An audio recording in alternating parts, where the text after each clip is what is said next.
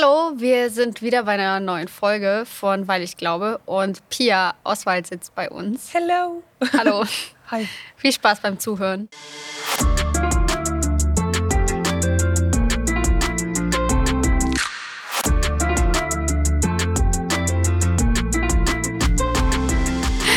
Hi Pia, Hi. äh, du bist 21 Jahre alt Ja. und du hast schon voll das Herz, Dinge zu verändern und du bist schon voll dabei.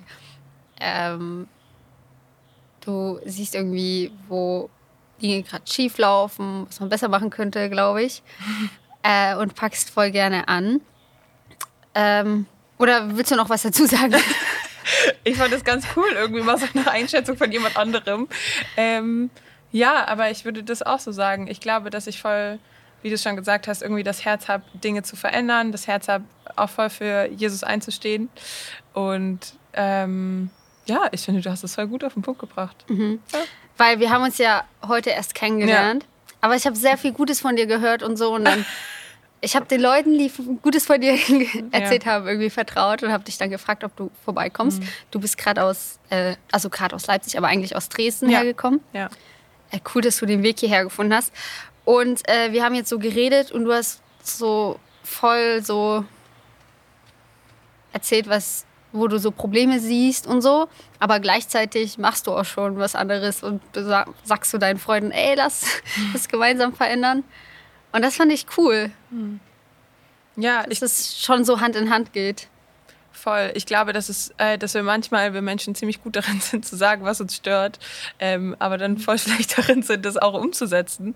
Und ich gebe mir da Mühe, ich bin da natürlich auch nicht perfekt drin, aber ich versuche das, was Gott mir gegeben hat und auch die Dinge, die mir auffallen, ähm, einfach voll, ja, voll in die Hand zu nehmen und einfach zu schauen, okay, wie kann ich da auch mit Veränderungen reinbringen? Also wo kann ich das umsetzen, was ich sehe, was vielleicht schief läuft oder was vielleicht auch anders laufen kann? Genau. Ja. Gab es mal eigentlich so eine Zeit oder wie kam es dazu, dass das jetzt beides schon so in deinem Leben ist? Also dieses Handeln und dieses Wahrnehmen? Gab es so Zeiten, wo du ähm, vielleicht zu aktivistisch warst und gar nicht genug ähm, ähm, reflektiert? Oder Zeiten, wo es andersrum war, also wo du so eine Zeit der Vorbereitung, wo du gar nicht so viel gemacht hast? Meinst du in meinem persönlichen Leben Ja. oder voll? Also ich glaube, jeder, wir sind ja nie an dem Punkt, wo wir dann auf einmal alles perfekt gleichzeitig können, sondern es gab eben Zeiten, wo ich immer nur erstmal das Negative wahrgenommen habe oder Dinge wahrgenommen habe und mir dachte, hey, da läuft vielleicht was schief und da bin ich dann aber immer geblieben. Und ich weiß gar nicht, ob es da so einen Zeitpunkt gab, wo sich dann alles geändert hat. Ähm, aber ich habe dann so Schritt für Schritt gemerkt, dass einfach, ja, dass es voll wichtig ist, einfach auch da hinterzugehen, also da weiterzugehen und einfach zu sagen, okay, ich will nicht nur feststellen, dass was blöd läuft, sondern ich will da auch mit Veränderungen reinbringen. Ja, genau. Wobei ich glaube, es sind manchmal auch ähm, gute Abschnitte im Leben, wo man nur feststellt Ja. oder nur lernt oder nur Absolut. Heilung erfährt. Ja, Ähm, aber insgesamt, glaube ich, ist das alles nur, damit wir irgendwann mal, also dient das am Ende damit, dass wir dann Dinge verändern können Ja. durch das, was wir dann gelernt haben. ja. Ja. Aber ich habe dich immer noch nicht so gut vorgestellt. Also, du gut. bist gerade aus Dresden ja. gekommen. Ja, Ähm, hast Geschwister und äh, hast gerade super bezaubernd von deiner süßen Beziehung zu deinem Neffen erzählt. ja, ja, ich liebe sehr. Beide, ja, genau. Das stimmt nicht, dass die irgendwann mal groß genug sind und dann Und nicht sich das gehört haben. und sich so denken, nur einer? Wen Ja. hat sie gemeint? Nee, beide, ja. Cool. Ja. Und ähm, als ich dich so gefragt habe, was du so machst, hast du gesagt, äh, du studierst nebenbei Lehramt. Ja, ja. Also das sagen andere über mich, dass ich das nebenbei mache. Und ich würde mittlerweile auch sagen, dass ich das nebenbei mache. Ja. Also ja, ich studiere Lehramt, Gymnasiallehramt nebenbei, weil ich ganz viel andere Sachen noch mache. Ich habe jetzt angefangen, das so ein bisschen zu meiner Priorität zu machen. Dabei bin ich auch immer noch nicht gut. Ähm, aber ja, nebenbei studiere ich Lehramt. Äh, Ja. ja. genau. Aber wir haben uns da beide auch so getroffen. Ja. Also wir haben ja so Ja. telefoniert und dann hast du es gesagt und ich so, ups, das sagen Leute auch über mich mit meinem Studium. Aber auch bei mir hat so Gott so gesagt, ey, Mhm. du darfst das als Priorität setzen, nimm dir Zeit dafür und äh, Voll. Ja. Und du hattest voll den Gedanken dazu, dass Gott ja sieht, dass man, ähm, dass man anderes auch schätzt und so und dass Gott sich dann selber drum kümmert irgendwie, Voll. dass wir das, was er uns gegeben hat, auch genießen oder auch umsetzen.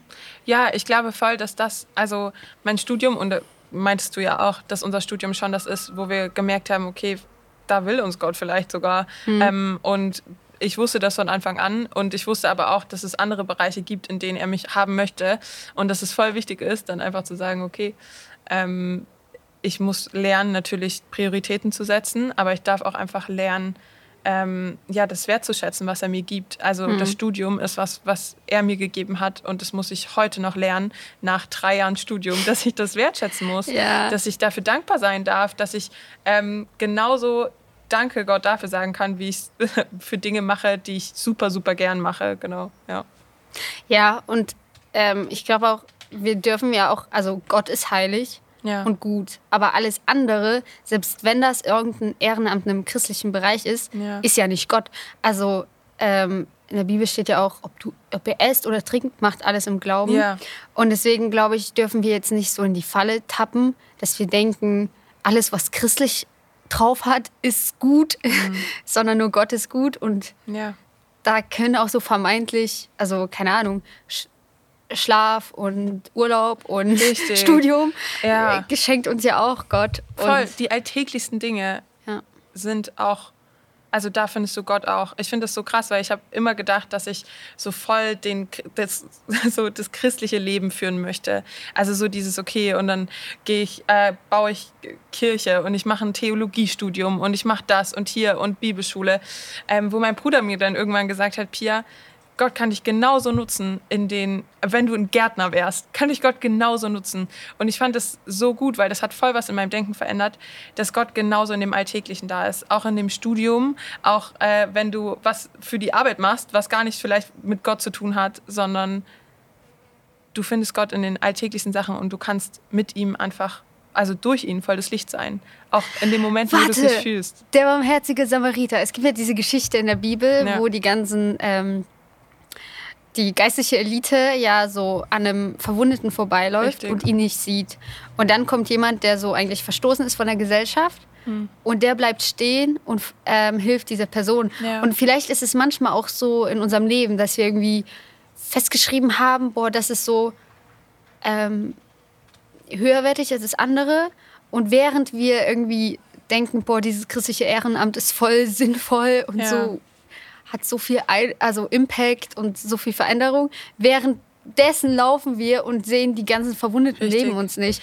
Ja. Den Mitbewohner oder ähm, den Kommiliton oder die Freundin, die wir lange nicht angerufen. Ja, haben, voll.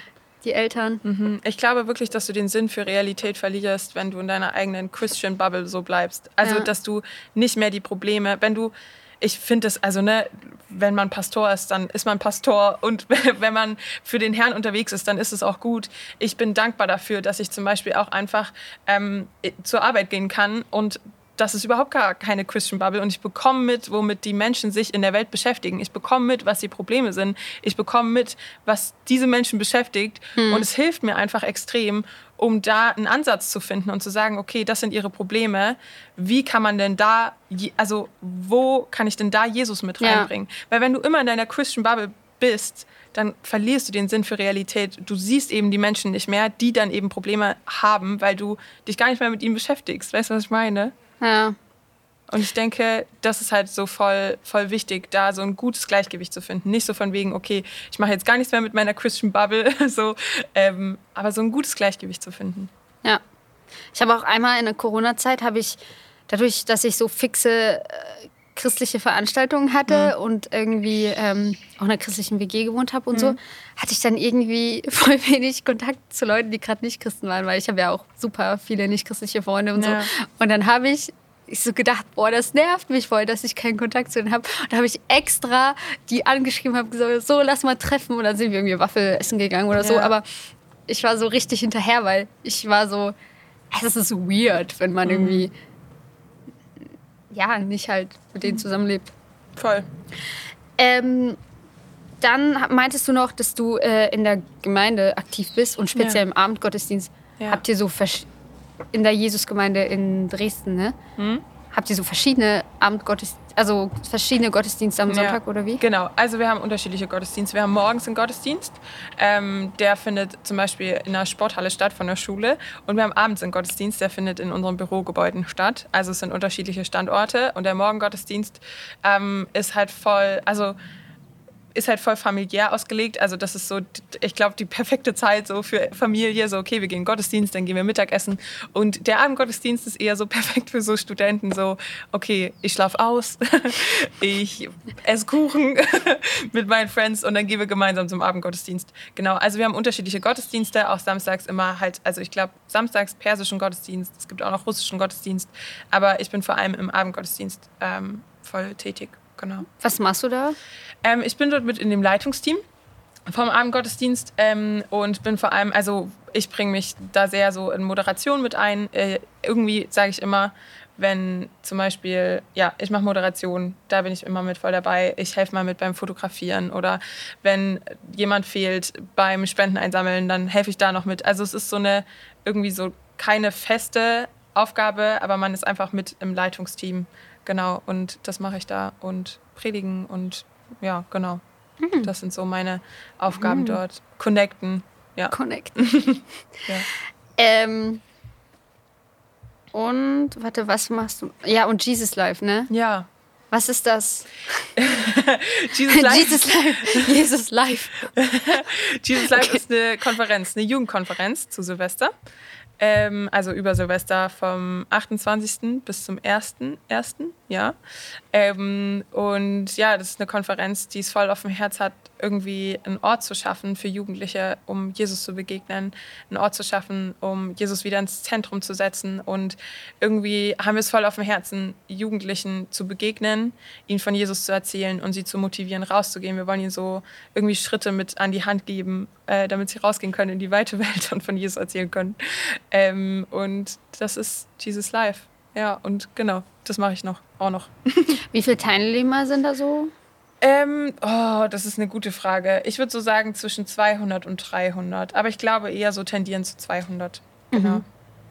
Ja, ihr seid dann in so einem richtig schönen katholischen Gymnasium, oder? Genau, in dem Gymnasium, wo dann auch immer unser Morgengottesdienst ja. stattfindet. Ja. Wir waren ja mal mit der WG in Dresden ja. und dann haben wir die, ähm, also sind wir in den Gottesdienst gegangen ja. von euch, aber da ja. warst du nicht da, weil du warst ja mal im Abendgottesdienst. Ja. Aber ähm, ja, und das war voll die, die schicke Schule. So. Mhm. Die ist wirklich schön, da sind wir sehr dankbar. Ja. Das ist voll der Segen. Und einer auch, der bei Jesus Live war, hat so gesagt, ja, wenn meine Schule so aussehen würde wie die, dann würde ich auch viel lieber in die Schule gehen. Das ist echt, okay, krass. nee, die ist echt schön gestaltet, finde ich. Ja. ja. Nicht so abgerannt. ja. Ah, ein bisschen Gesellschaftskritik hier. Ähm, aber das heißt, die ist nicht staatlich oder wie ist es? Ähm das weiß ich gar nicht. Also ich habe gar, kein, hab gar keine Beziehung zu dieser Schule, sondern das ist wirklich einfach ein Gebäude, was wir mieten und dafür sind wir voll dankbar. Ich glaube aber nicht, dass es staatlich ist, wenn es eine katholische Schule ist. Hm. Ich glaube sogar, es ist katholisch-evangelisch. Also es Echt? ist auf gar keinen Fall staatlich. Ja, also Dresden und katholisch, das klingt so falsch, ne? Na, es gibt auf Echt? jeden Fall Katholiken, auf jeden Fall. Halt nicht so viele, aber ähm, ja, das ist tatsächlich eine Schule, die sich so zum Auftrag gemacht hat, so miteinander das so zu kombinieren. Genau. Hm. Ja. Ähm, und du leitest Jesus Life? Genau, oder ja. ja. Seid ihr ein ganzes Team oder bist du Head of, Head of? Also ich bin Head of, Head of. ich bin halt Head of auf so einem Team von noch zwei weiteren Jungs, genau. Ja, okay. Also wir sind, so ein wir, sind, wir sind so ein Kernleitungsteam von drei Leuten und also dann gibt es noch ein Orga-Team von so zehn Leuten und von dem Orga-Team gibt es dann nochmal Teamleiter. Also mhm. das ist so aufgebaut, genau. Ja. Und ja. ja. genau, das leite ich. Ist ja auch voll das große Ding. Ich habe ja mit dir geredet und du meintest so, seit ab April bist du dann schon damit beschäftigt. Ja, genau, ab April, wenn es gut läuft. Also eigentlich schon ab März. Wir fangen, also dieses Jahr haben wir uns tatsächlich im Februar getroffen, um so Visions, also so einen Visionsabend einfach zu haben, so was ist dran für dieses Jahr. Ähm, und dann so wirklich mit der Planung geht es im April los, so Ende April, dass wir das aufschreiben, dass wir die Vision klar machen, dass wir ein Thema festlegen ähm, und dass es dann losgeht mit Predigeranfragen, ähm, mit Gebetstreffen, mit, ja, mit der ganzen Organisation geht es dann los. Genau. Mhm. Mhm. Krass. Ja. Voll cool. Wie sind wir eigentlich in der Zeit? Soll ich Pause machen? Nee, okay, das sag ich nicht. Wir müssen immer Pause machen. Ich glaube, ich habe es dir gar nicht so. gesagt. Nee. Weil die Kamera kann nur so neun- Ah, 29, 59. Ähm, nice, aber wie, wie, seit wann hast du es übernommen? Äh, ich glaube, da war ich 18. Also vor drei, drei Jahren habe ich das übernommen. 2020. Wie kann eine 18-Jährige, was ist mit einer 18-Jährigen passiert, dass sie so viel Verantwortung übertragen bekommt und nicht, also und es sogar passt? Ich kann, äh, der Herr hat gewirkt. da kann ich wirklich nicht sagen.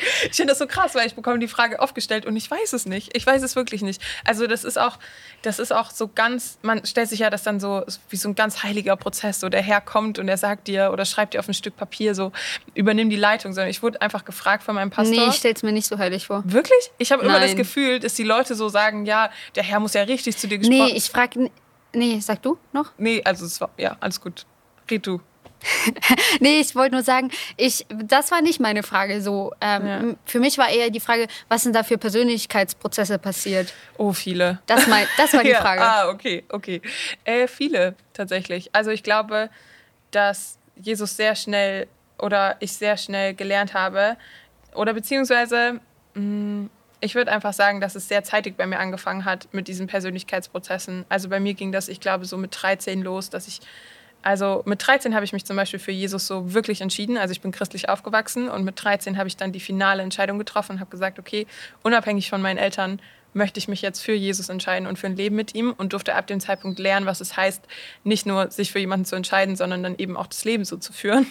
Ähm, und ich glaube, ab dem Zeitpunkt ging das los, dass einfach Prozesse da durchgegangen sind. Und ich glaube, der größte Prozess, der auch extrem wichtig ist, ist dieser Prozess, mh, wer bin ich eigentlich und was hat mir Jesus gegeben? Ähm, so dieser Prozess, der sich um dieses Thema Identität rumdreht. Ähm, und ich glaube, dass da Jesus ganz viel irgendwie getan hat und gemacht hat, dass ähm, ja, er hat mich zum Beispiel auch an so Stellen gesetzt, zum Beispiel, das hat ja schon in der Jugend angefangen, dass ich ähm, Leitung einfach übernehmen durfte. Und auch da lernt man ja ganz viel, wie man mit Menschen umgeht, wie Leitung funktioniert, wie Leitung vielleicht auch nicht funktioniert. Und ich glaube, dass, es, dass Gott mich immer zu Zeitpunkten einfach an Stellen gesetzt hat, wo ich dann extrem viel lernen durfte, das auch nicht immer leicht war, aber das irgendwie voll die Vorbereitung war für Jesus Life. Ja, genau. Mhm. Und in, in welchem Prozess standest du dann äh, an dem Punkt, wo du gefragt wurdest? Also, was war das gerade für eine Phase deines Lebens?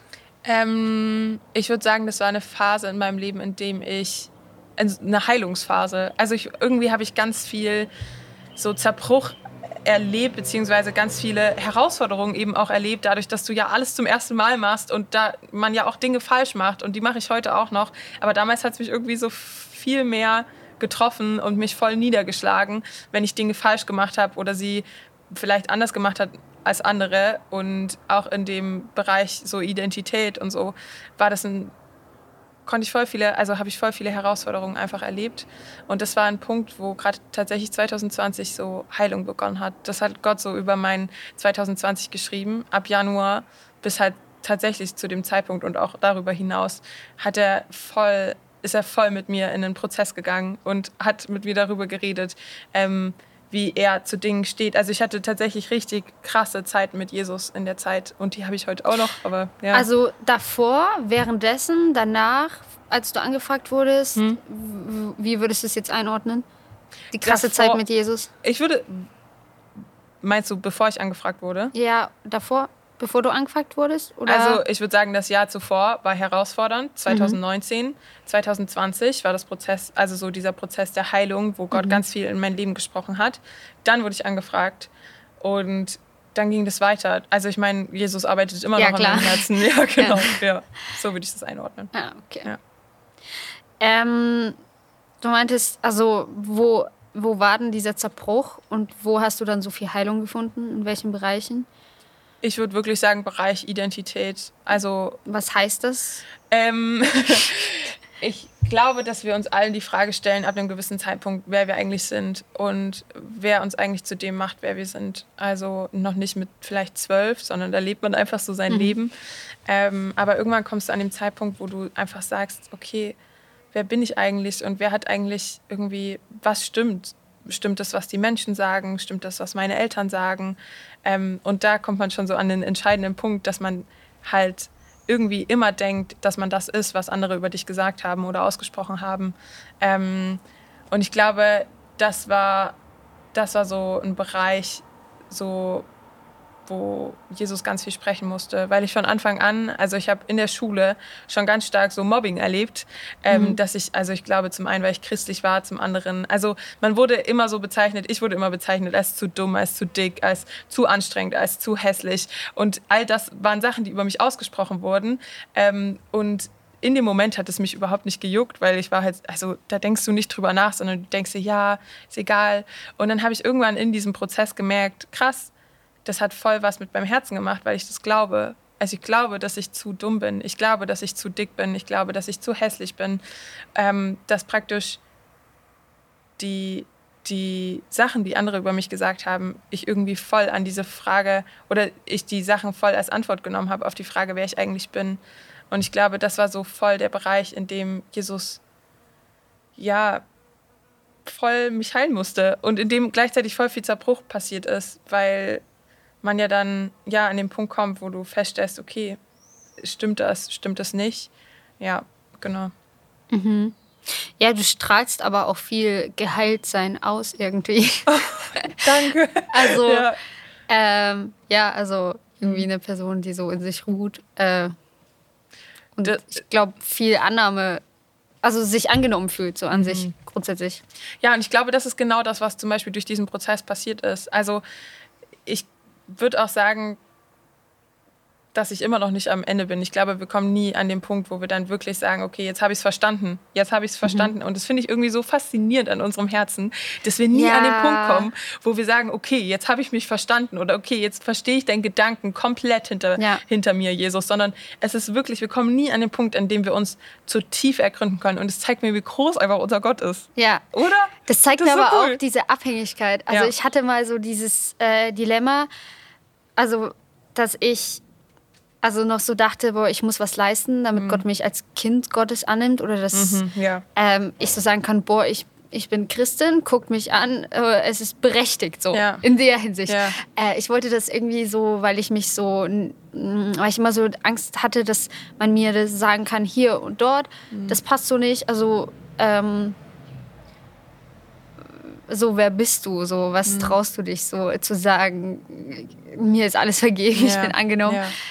Ähm, also es waren vor allem Gedanken in mir, aber auch natürlich ein bisschen ausgelöst auch durch ähm, äußere Umstände ja. oder Kommentare von anderen ja. oder Haltungen von anderen. Ich finde übrigens voll wichtig, dass wir immer die richtige Herzenshaltung zu Leuten haben. Mhm. Es kommt ja immer durch irgendwie. Ja. Egal. Side fact. Ähm, was wollte ich sagen? Genau, und dann habe ich auch irgendwie so einen kleinen Text geschrieben, so dass man, äh, den ich wieder verloren habe, aber dieses Gefühl so, dass man so sagen kann, ey Gott, jetzt bin ich da, jetzt bin ich angenommen. Aber mhm. es, man kommt nie an, weil dieses, ähm, dieses Vollkommensein schenkt uns Gott durch ihn so mhm. und immer nur in Verbindung mit Gott mhm. ähm, kriegen wir so das Gute geschenkt. Mhm. Haben wir Zugang da dazu, mhm. aber wir selber kommen auf diese Erde nie an. Wir leben immer in so einer Sehnsucht. Ja. Aber gleichzeitig leben wir immer auch schon in diesem Zugang zu dieser Heiligkeit und dieser Herrlichkeit. Ja. Und das ist so ein Zerrissensein, finde ich, auf dieser Erde. Voll, extrem. Ja. Und das siehst du auch voll äh, an uns, also so ein bisschen an der Jugend. Also so diese Zerrissen, diese Zerrissenheit, so dass man zum einen, also genau wie du es gerade gesagt hast, das ist so, ja, genau. Ja, wir müssen jetzt Pause machen, aber dann können wir über die Jugend reden. Ja, sehr gut. Auf meinem Zettel, äh, der entstanden ist, als wir telefoniert haben, ja. steht Herz und dann ist ein Herz drauf gemalt und dann steht da, also beim Telefonat habe ich mitgeschrieben, damit ich so ein bisschen Punkte habe, woran ja. ich jetzt denke. Und dann daneben steht Jugendliche. Ja. Uh, explain me. Ich glaube, dass mir Gott voll das Herz für Jugendliche geschenkt hat. Ähm, deswegen hatte ich das damals auch also gesagt in unserem Telefonat, weil mein Herz brennt so sehr für Jugendliche. Und ich weiß gar nicht, woher das kam. Ich habe damals mal so einen so Traum bekommen. Dass, äh, ja, das war ein ganz verrückter Traum, den muss ich jetzt auch gar nicht erklären. Aber das war so krass. Und ab dem Zeitpunkt habe ich richtig gemerkt, wie so eine Leidenschaft in meinem Herzen so für Jugendliche entstanden ist. Ich finde, dass ja, das ist unsere, das ist die nächste Generation. Und ich glaube, es ist wichtig, dass wir uns jetzt da rein investieren, dass wir jetzt uns eben mit ihnen hinsetzen, Wunden bearbeiten, dass wir jetzt Fragen beantworten, dass wir ihnen jetzt ähm, einfach auch die Zeit schenken.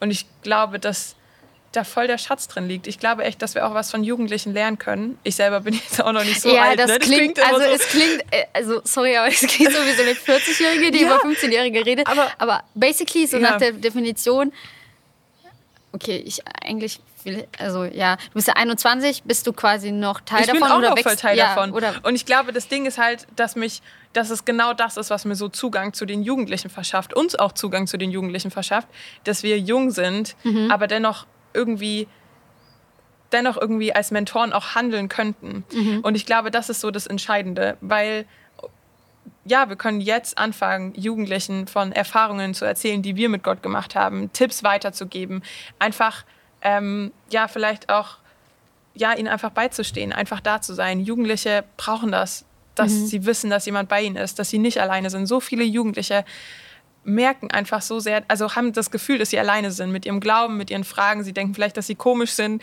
Sie haben auch nicht wirklich, also nicht alle haben die Fähigkeit, auch zu unterscheiden, wie ich zum Beispiel zeitweise einteile. Ähm, und ich glaube, da ist es voll wichtig, dass sie eine Person von außen haben, die zum einen voll nah an sie dran ist und nicht so der coole Jugendpastor mit der Lederjacke ist, sondern eine Person, die noch so nah dran ist und die vielleicht genau ähnliche Fragen hatte oder mhm. durch ähnliche Prozesse gegangen ist.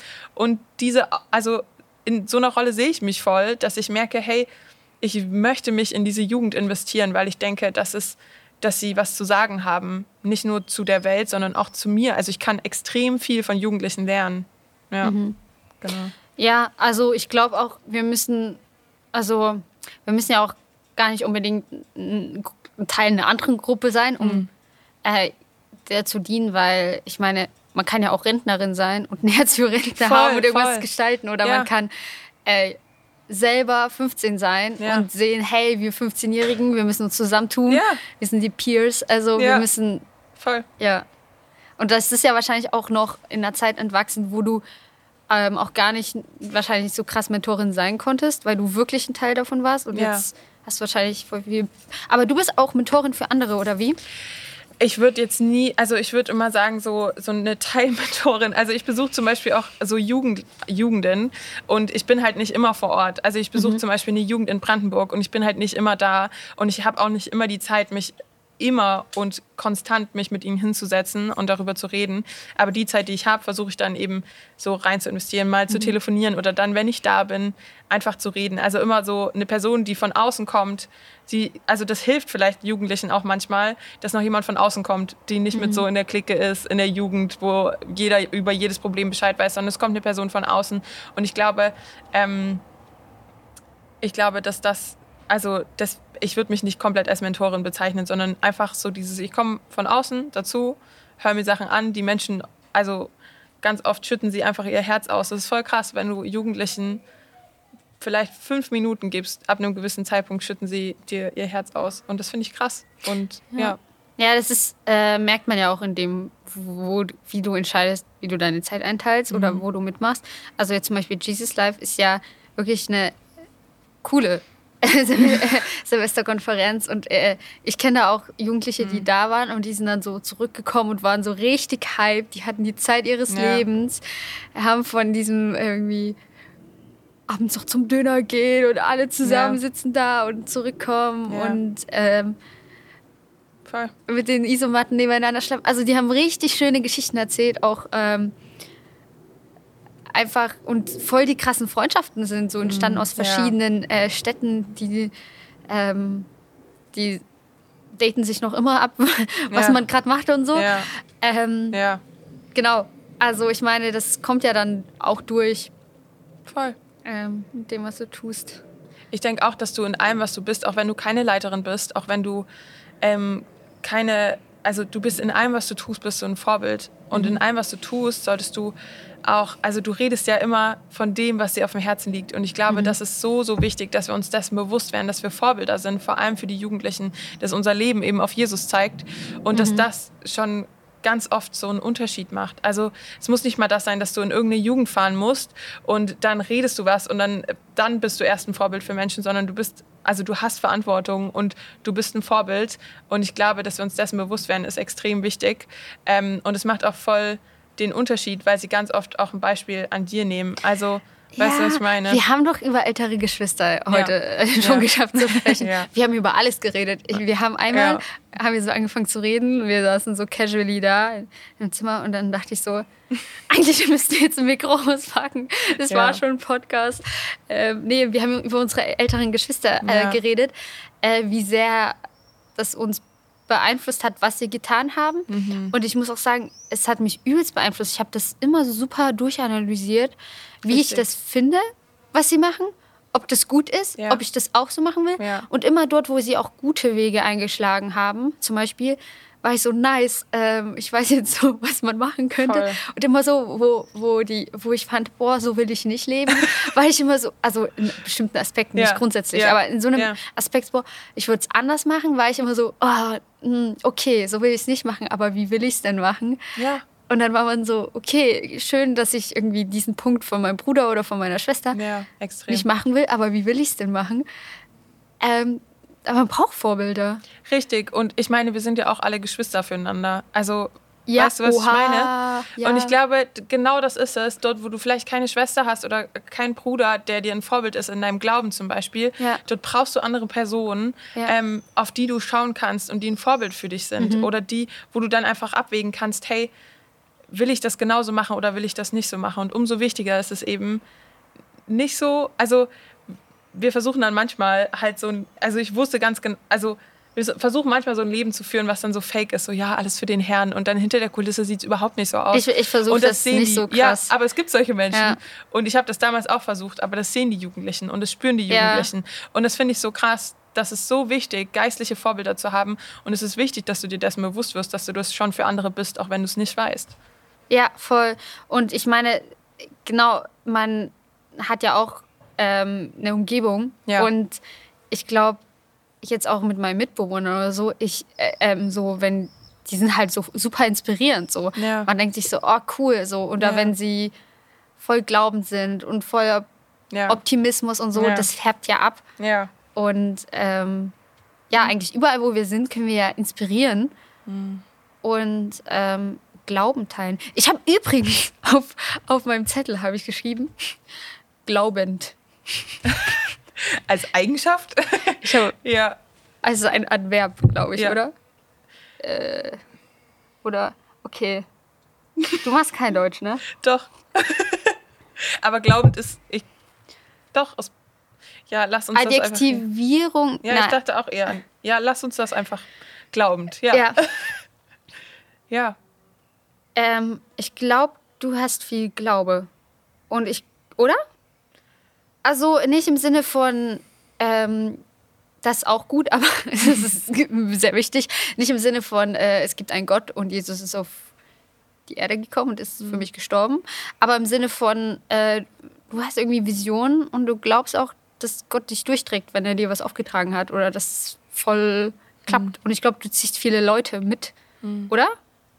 Ja, ich würde auch sagen, dass, also dass ich daran glaube, was, also wenn Gott mir eine Vision gibt und ich habe das Gefühl, sie ist zu groß für mich, dann weiß ich, dass er derjenige sein wird, der mich da durchtragen wird. Mhm. Also ich würde auch sagen, dass ja zu Glaube auch immer Tat gehört und ich bemühe mich da zumindest, dass. Boah, Dieb, sag ja. nochmal. Nein, ich bemühe mich immer, dass einfach. Dass zum Glauben ja, immer Tat gehört. Ja, voll. Also so steht es ja auch in der Bibel ja. und ich glaube, dass, ja, das voll wichtig ist einfach hinter das, was du glaubst, das, was dir Gott gibt, dass du auch darin vertraust, einfach, dass du die Schritte gehst und dass mhm. du auch darauf vertraust, dass das Wasser dich trägt. Also, ja. Ja, also in der Bibel steht ja, äh, Glaube ohne Werk ist tot. Ja. Und das ist ja, also es ist eigentlich voll simpel, obwohl manchmal habe ich das Gefühl, es ist manchen Christen nicht so klar. Aber ich finde es voll simpel. Also wenn ja. du Taten hast, kann dahinter entweder kein Glaube stecken oder Glaube. Ja. Aber wenn du Glaube hast, werden dahinter immer Taten stecken. Ja. So. Voll. Ja. Ja. Nice. Ja, weil wenn Taten sind ja auch manchmal auf Wasser laufen oder einfach Vertrauen. Richtig. das, das kommt ja ausgeht. einander her. Ich finde das so cool. Ähm, das hat jetzt mal jemand zu mir gesagt, wenn du auf Wasser läufst, sieht das von außen einfach nicht logisch aus. Ja. Weil man denkt sich so, okay, was versucht die Person da? Also würde ich jetzt versuchen, auf Wasser zu laufen, so ja. wirklich, dann würden die Menschen von außen denken, okay, was, was macht die da? So, was geht? So, ja. ähm, aber genau das brauchst du manchmal. Das hinter Glauben, dass du einen Schritt aufs Wasser machst. Und es das heißt auch manchmal, dass es für außenrum nicht immer logisch ist oder nicht immer, man sich auch vielleicht denkt, okay, was macht die Person denn da? Aber ich glaube, das ist voll wichtig, darauf zu vertrauen, dass wenn Gott dir was sagt, dass du einfach auch diesen Schritt gehst. Und das darf ich auch voll lernen und durfte ich schon lernen, aber darf es auch immer noch. Ja. Möchtest du von irgendeinem Wasserlaufmoment erzählen? Oder? Ich glaube, dass mein ganzes Leben ein Wasserlaufmoment ist, wo ich immer wieder einfach vertrauen darf, okay, er wird es gut machen. Ich glaube, dass Jesus Life auch so ein, so ein Moment war, wo ich einfach gesagt habe, okay, Jesus, ich weiß, dass andere Menschen mir das vielleicht nicht zutrauen, weil ich eben noch so jung bin. Ich weiß, dass Menschen vielleicht auch sich denken, okay, vielleicht ist das gar nicht so schlau, vielleicht ist sie dem noch gar nicht gewachsen, aber ich weiß, dass du es mir aufs Herz gelegt hast. Und ich mache diesen Moment jetzt. Und ich muss sagen, dass durch all, wenn ich was lernen durfte aus dieser Leiterschaft, dass es wichtig ist, Jesus zu vertrauen und dass ich das machen kann, dass ich mich darauf, also dass ich darauf vertrauen kann, dass Jesus mich trägt und dass ich darauf vertrauen kann, dass er mich durchträgt ähm, auch in den Momenten, wo es sich kurz nicht so anfühlt. Wobei, das war voll gut, dass du, äh, schön, dass du gesagt hast, mein ganzes Leben ist auf Wasser laufen. Ja. Weil manchmal hat man ja so die Vorstellung, ähm, also ich habe das manchmal so, dass ich denke, okay, initial werde ich auf Wasser laufen und dann werde ich ankommen. Ja. Und dann stehe ich, äh, brauche ich irgendwie kein Glauben mehr, weil ja. dann ist es ja geklärt irgendwie.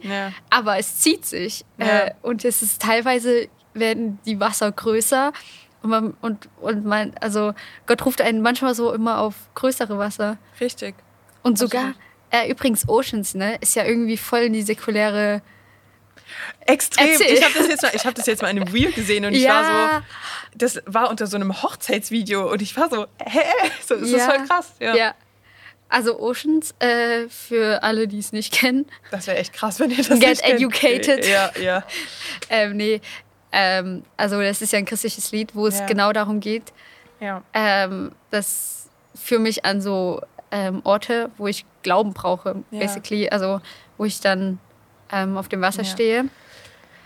Aber es ist auch irgendwie so ein, ja, es ist auch ein Lied, so, wo man so Gott sagt, ja, ich vertraue dir, du bist allmächtig. Ja. Und ich glaube, dass das auch nur möglich ist, wenn du im, wenn du auch weißt, wo du hinläufst. Also ich glaube, also Petrus ist ja auch aufs Wasser gegangen, weil er Jesus gesehen hat. Mhm. Und ich glaube, das ist so wichtig, dass in allem, was wir tun, wenn wir aufs Wasser gehen, wir den Blick auf Jesus haben sollten. Ähm, dass das unser Ziel sein sollte und das ist halt auch extrem wichtig, um diese Schritte zu gehen und um zu wissen, wo man hingeht. Mhm. Ähm, und ich glaube, da ist die Beziehung zu Jesus ganz, ganz wichtig. Du kannst ja auch nur jemandem vertrauen. Also ich habe das so an mir, dass ich Menschen so wirklich zutiefst vertrauen kann, wenn ich sie auch kenne mhm. und wenn ich weiß, dass ich mich auf sie verlassen kann. Und ich glaube, dass es bei Jesus genauso ist, dass du, wenn du ihn wirklich kennst, und das machst du, indem du eben Zeit zu zweit hast, dass du dann auch lernst zu vertrauen. Ich weiß, dadurch, dass ich Zeit mit Jesus verbracht habe, dass ich und dass er sich auch gezeigt hat, aber unabhängig von dem Fakt, dass er das gezeigt hat, weiß ich, ich kann ihm vertrauen. Ich kann diesen Schritt aufs Wasser gehen, weil ich weiß, dass er treu ist, weil ich weiß, dass er da sein wird und weil ich weiß, dass er mich tragen wird. Und ich glaube, das ist so so, so wichtig, diese Zeit zu zweit auch, weil, also du kannst jemandem vertrauen, wenn du ihm nicht, also wir Menschen haben das an uns, dass wir mhm. niemandem vertrauen können, wenn wir die Person nicht kennen. Und umso wichtiger ist es, die Person kennenzulernen. Mhm. Ja, also ähm, dein Leben ist auch ein bisschen eine Reise ja.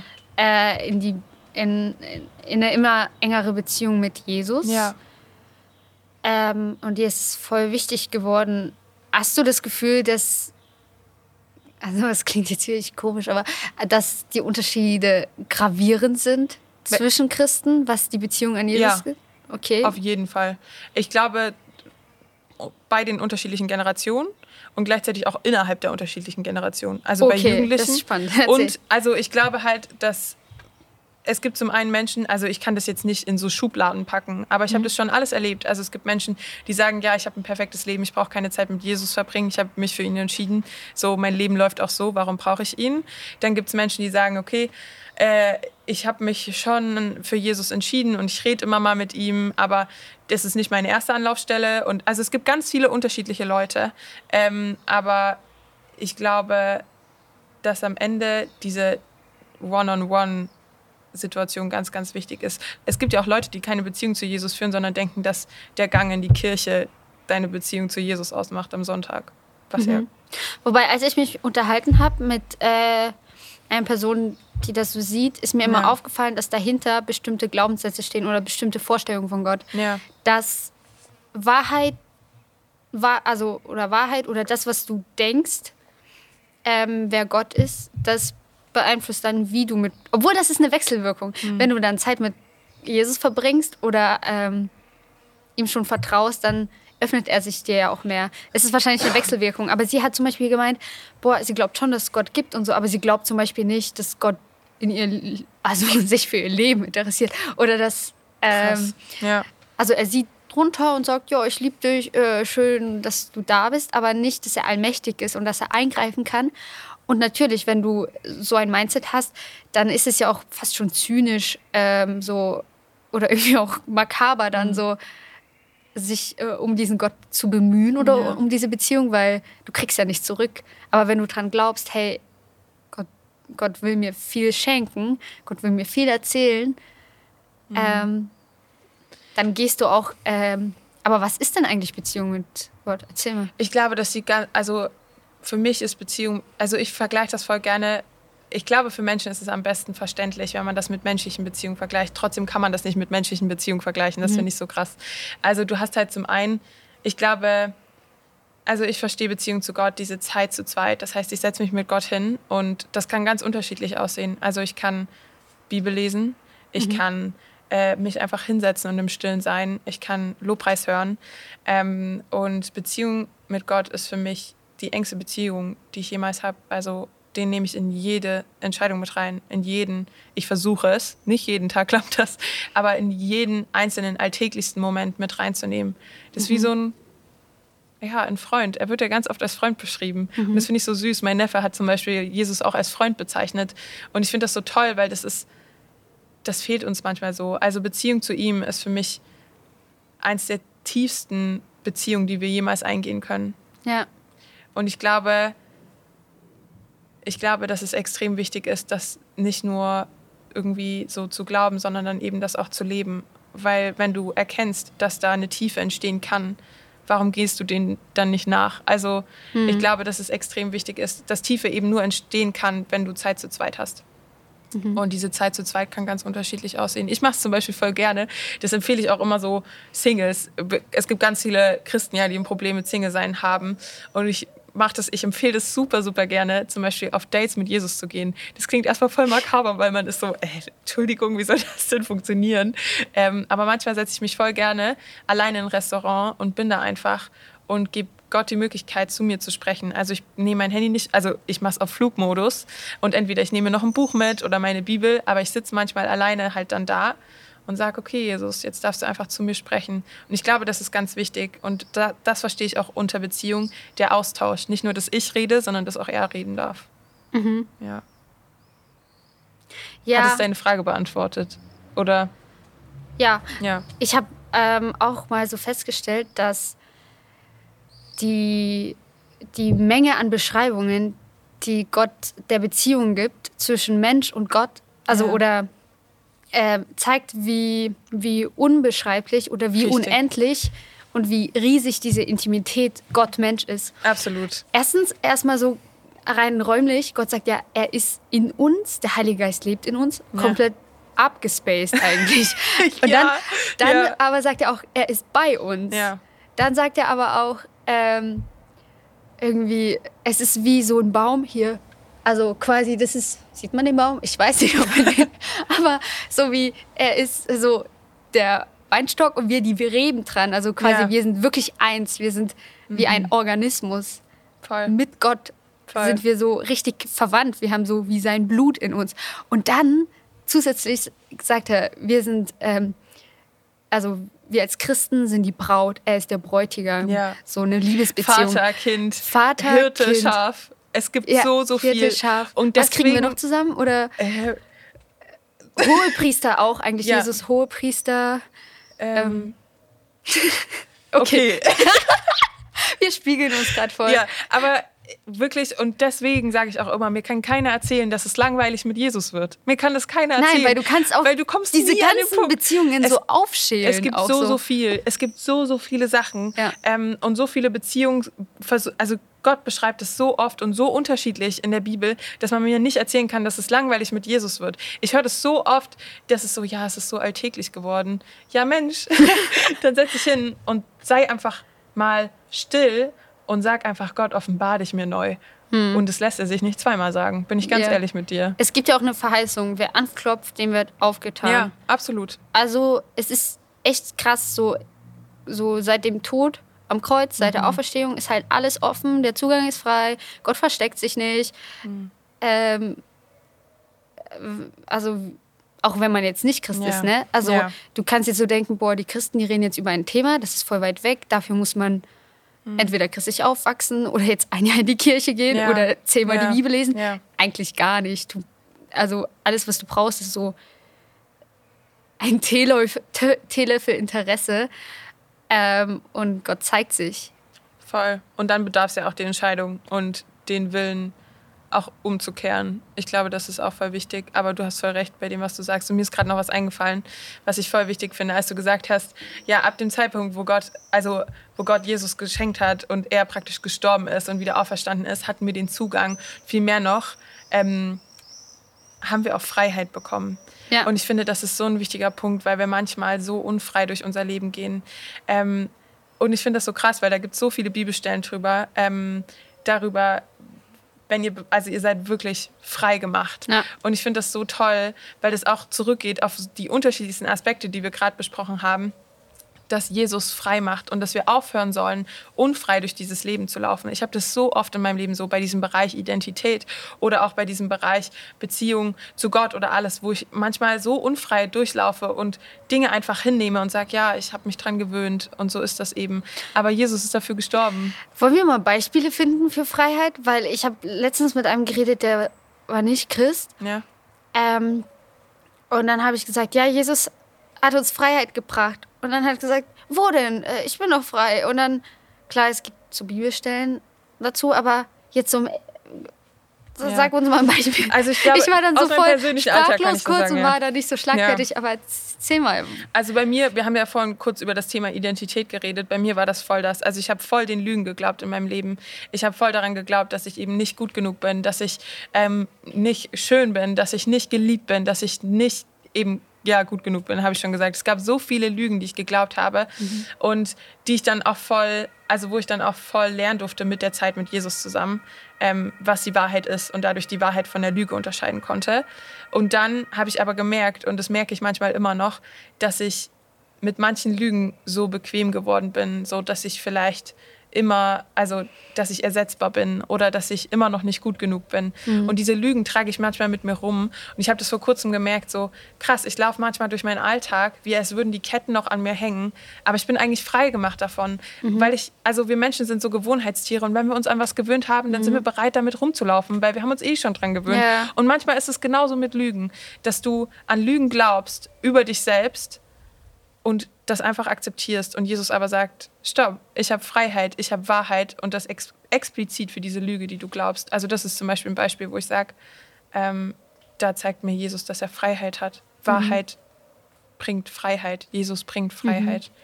Ja, aber da gibt es auch ganz viele unterschiedliche Sachen. Ich glaube, dass er halt die Freiheit in Person ist und dass du das gar nicht, du kannst es eigentlich auf jeden Bereich beziehen. Ja. Hast du das? Hast du irgendeinen Moment, wo du sagst, ja, da, Ja, also ich glaube, ähm, zum Beispiel dieses Thema, wo ich dir erzählt habe, dass ich ähm, ja, zeigen wollte, jetzt habe ich es verdient oder so. Ähm, Ja. So, ich bin freigesprochen, weil Gott mir vergeben hat, bin ich erstmal frei so. ja, Und ich kann in Freiheit äh, die Werke des Lichts, christlich ausgesprochen. Also ähm, ich kann in Freiheit ähm, leben. Und Gott möchte, dass wir das aus Liebe machen und aus so einer Art Lockerheit so. ja, Aber nicht, weil ähm, ich muss nicht aufstehen morgens und denken, äh, was wollen Menschen jetzt von mir, was soll ich machen, damit ich angenommen bin oder so. von den Menschen oder von Jesus? Ähm, bei, von den Menschen vor allem. Von Jesus ist ja so eine Sache, wir müssen Gott ja auch irgendwie fürchten und ihm ja auch gefallen wollen. Also müssen ja schon irgendwie ein God-Pleaser sein. Wie krass, ja. Not a People-Pleaser. Ja. ja. das ist halt die Frage, ne? Irgendwie. Aber eigentlich auch von Gott, also er gibt mir ja die Freiheit zu handeln. Voll. Das voll, ich habe jetzt vor kurzem, ähm, ist mir voll eine Frage auf mein Herz gekommen. Wie sieht deine Beziehung zu Gott aus, wenn keine Menschen mehr schauen? Ja. Und das ist genau das. So ganz oft handeln wir zum Beispiel in unserem Glauben, äh, so gehen eben in den Hauskreis, weil sonst jemand fragt, so mhm. wo man denn geblieben ja. ist. Oder wir gehen in den Gottesdienst, weil sonst jemand fragt, ja, was ja. ist denn los? Du kommst gar nicht mehr.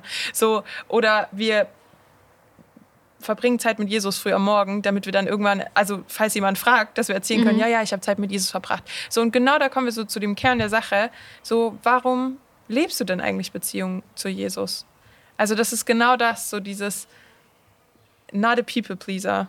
So, dass wir Dinge, dass wir Beziehungen zu Gott eben nicht leben, ähm, weil vielleicht andere Menschen das sagen oder andere Menschen das uns vielleicht auch uns da versuchen.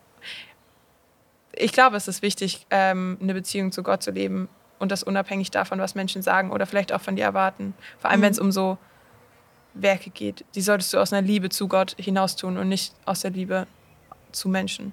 Mhm auch. Auch eigentlich, auch. Habe ich gerade gemerkt, auch. Auf ja, jeden auch. Fall dienen.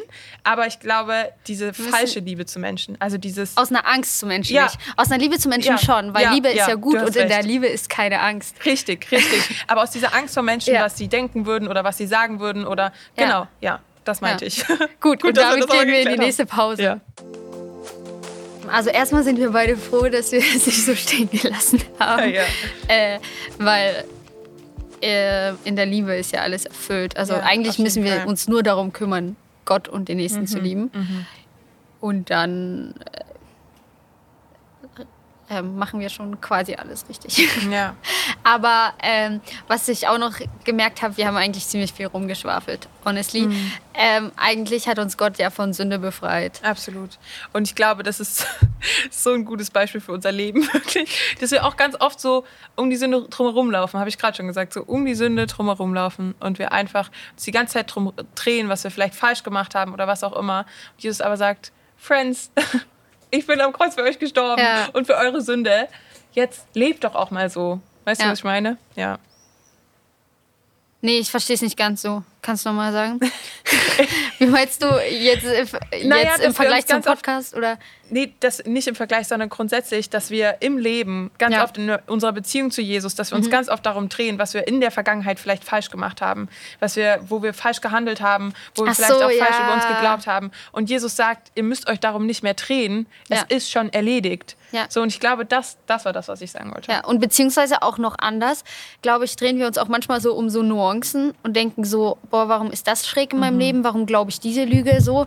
Aber wir, wir legen äh, den Finger nicht in die Wunde, wo wir ähm, gegen den Willen Gottes leben oder ja. gegen die Prinzipien Gottes.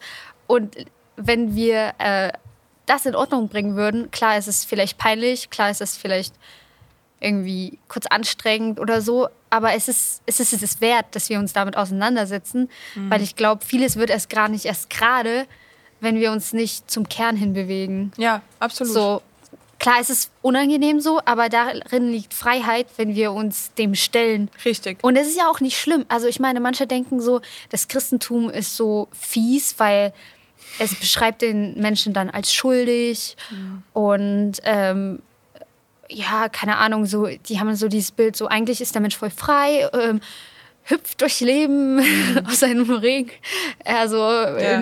also aus einem Regenbogen wolltest du sagen. ja, also ja. dieses dieses Bild von diesem perfekten Menschen, der so mhm. rumhüpft, voller Freiheit, voller Freude, und dann kommt der böse Gott, der nur wartet, ähm, dir eine Wolke zu schicken, äh, dein Leben dunkel alt zu malen und sagt, du Sünder, du darfst dich nicht freuen. Mhm. ähm, lies die Bibel und weine. Mhm. Aber lies die Bibel und weine. Weil du verdammt ja. bist. Also das ist ja manchmal die, die Denkweise. Ja. Obwohl, das stimmt ja auch ein bisschen. Na, ich glaube, was die Menschen für ein Problem haben, ist, dass sie nicht mehr selber festlegen können, was gut und böse ist, sondern dass das jemand anderes macht.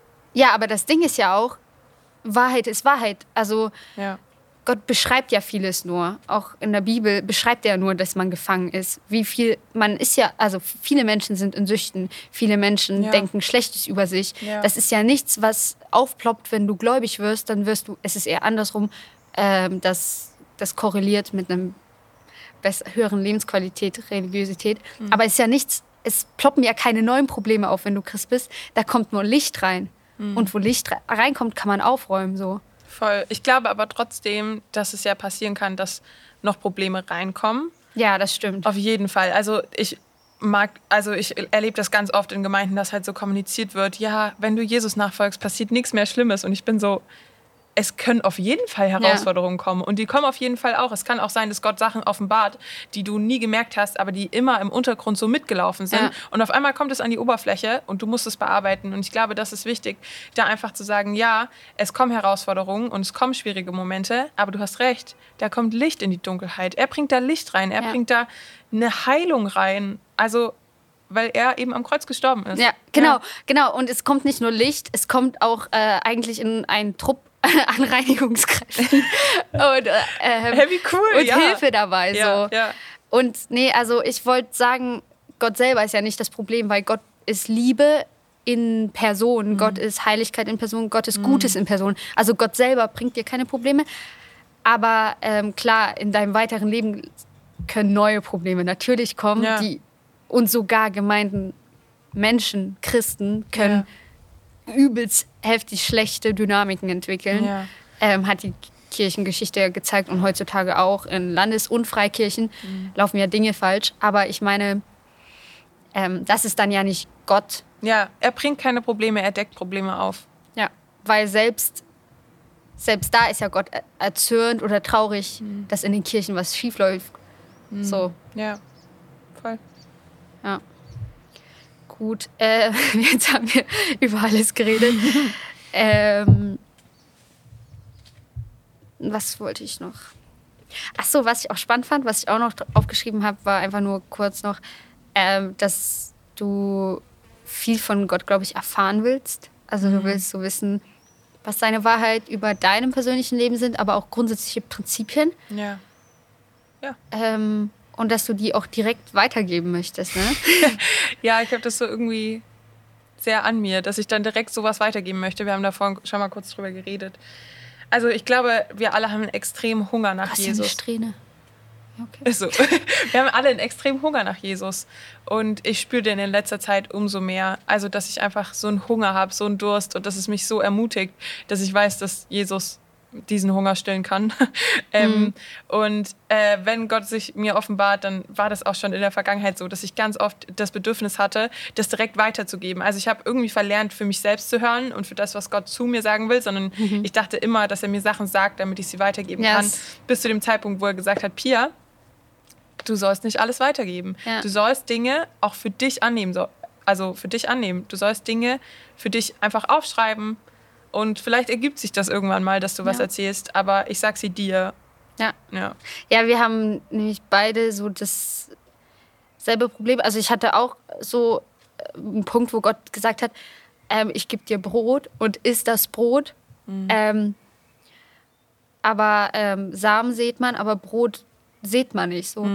Und ich finde, es ist, das, da sind wir noch mal wieder bei diesem Thema Beziehung mit Jesus. Gott will nicht, dass wir einfach so seelenlose Arbeiter für ihn sind und die ganze Ja. Zeit im Hasseln sind und so.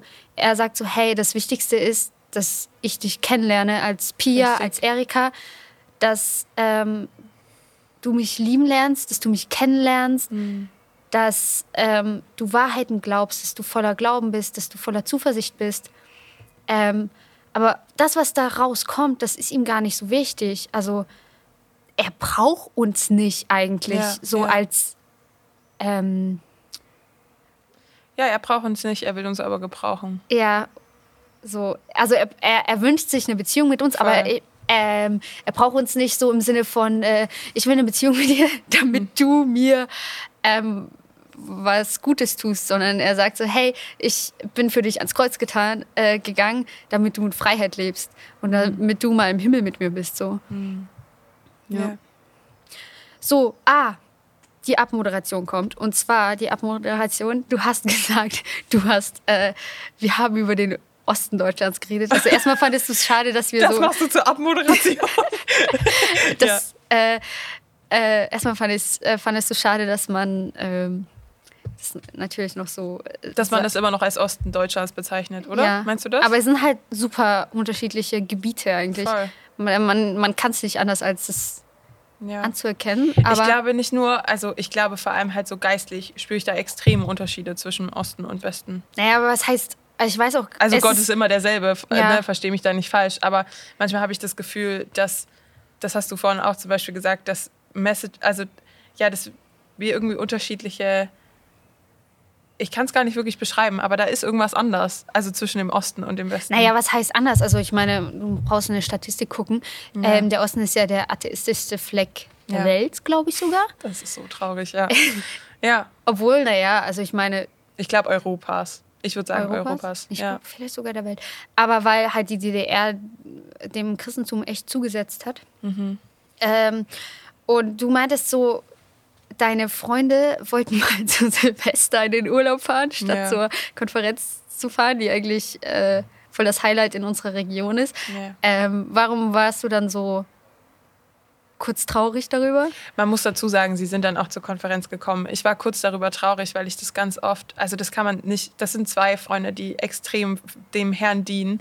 Ähm, aber ich erlebe das ganz oft, dass wir, ähm, dass wir ganz oft sagen, so ja, wir wünschen uns, dass irgendwie was passiert im Osten und dann passiert was.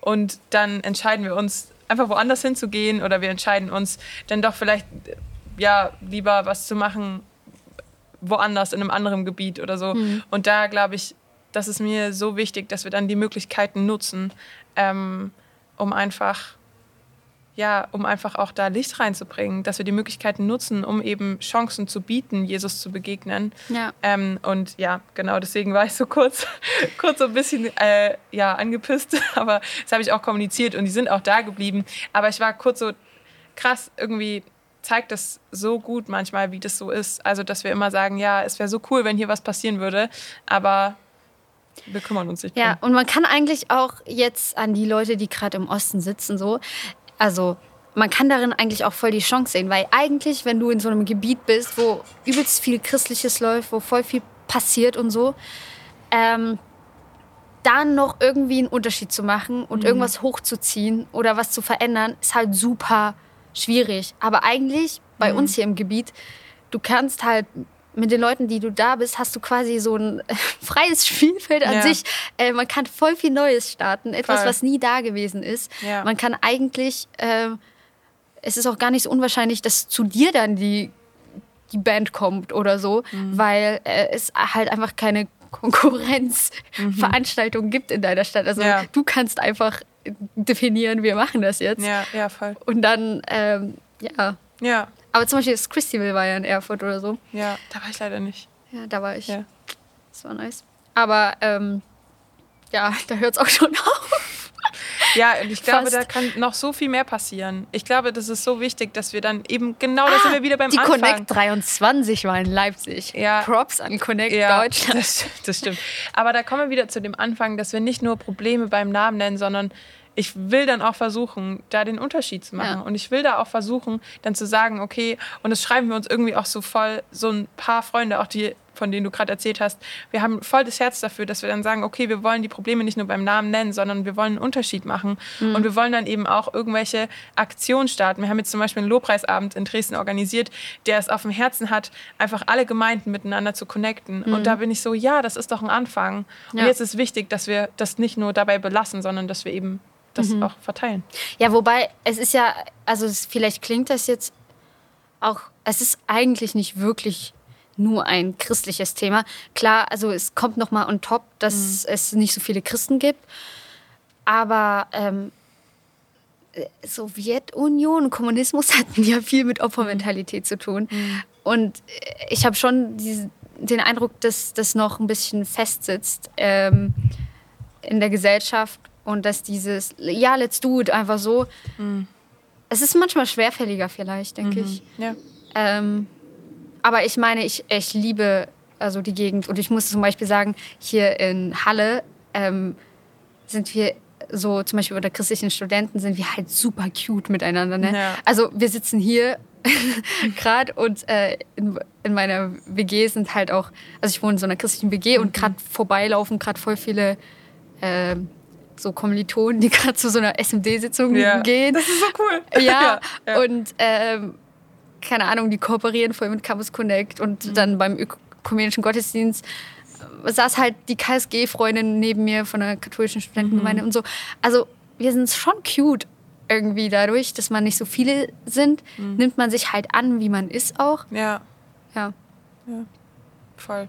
Ja, ich glaube, dass es voll wichtig ist, sich gegenseitig eben wertzuschätzen und wertzuschätzen, dass man ja überhaupt die Möglichkeit hat, hier sowas zu machen. Das ist so ein Segen. Ey, wir können freie Lobpreisabende organisieren, wir können Lobpreis machen, wir können Gottesdienste feiern und in anderen Ländern geht es nicht. Und ich glaube, Ja. darauf sollten wir uns auch fokussieren und einfach dankbar sein dafür, dass Ja. wir die Möglichkeit haben und die Möglichkeit dann eben auch nutzen. ja. Ja. okay. Äh, Okay. das war ja. solltet ihr jetzt auf dem Appell hören. Ja. Oh, nee, Spaß, nur hört's wie ihr wollt. Ähm, genau, dann danke viel, dass du da warst. Das Ja. war äh, Danke, dass ich da sein durfte. ja gerne. Ähm, das war viel, glaube ich. Aber das ist also viel Inhalt, glaube ich. Ja. Aber das ist gut. Ähm, wenn man redet, soll man auch was sagen. Yes. ja. Ja, dann ähm, hast du noch irgendwas? Nee. Gut. Ich habe nicht noch irgendwas jetzt. Dann tschüss. Ihr könnt fünf Sterne auf Spotify geben. Ja. Egal, ob ihr es mögt Bringt oder nicht, ist mir Ja. egal. Macht Ja. fünf Sterne und ähm, auf den anderen Plattformen auch. Ja. Ähm, Nice. Wir wünschen euch noch eine schöne Woche oder einen schönen Tag, wann auch immer ihr euch das anhört. ja. Nice. Ciao. Ciao.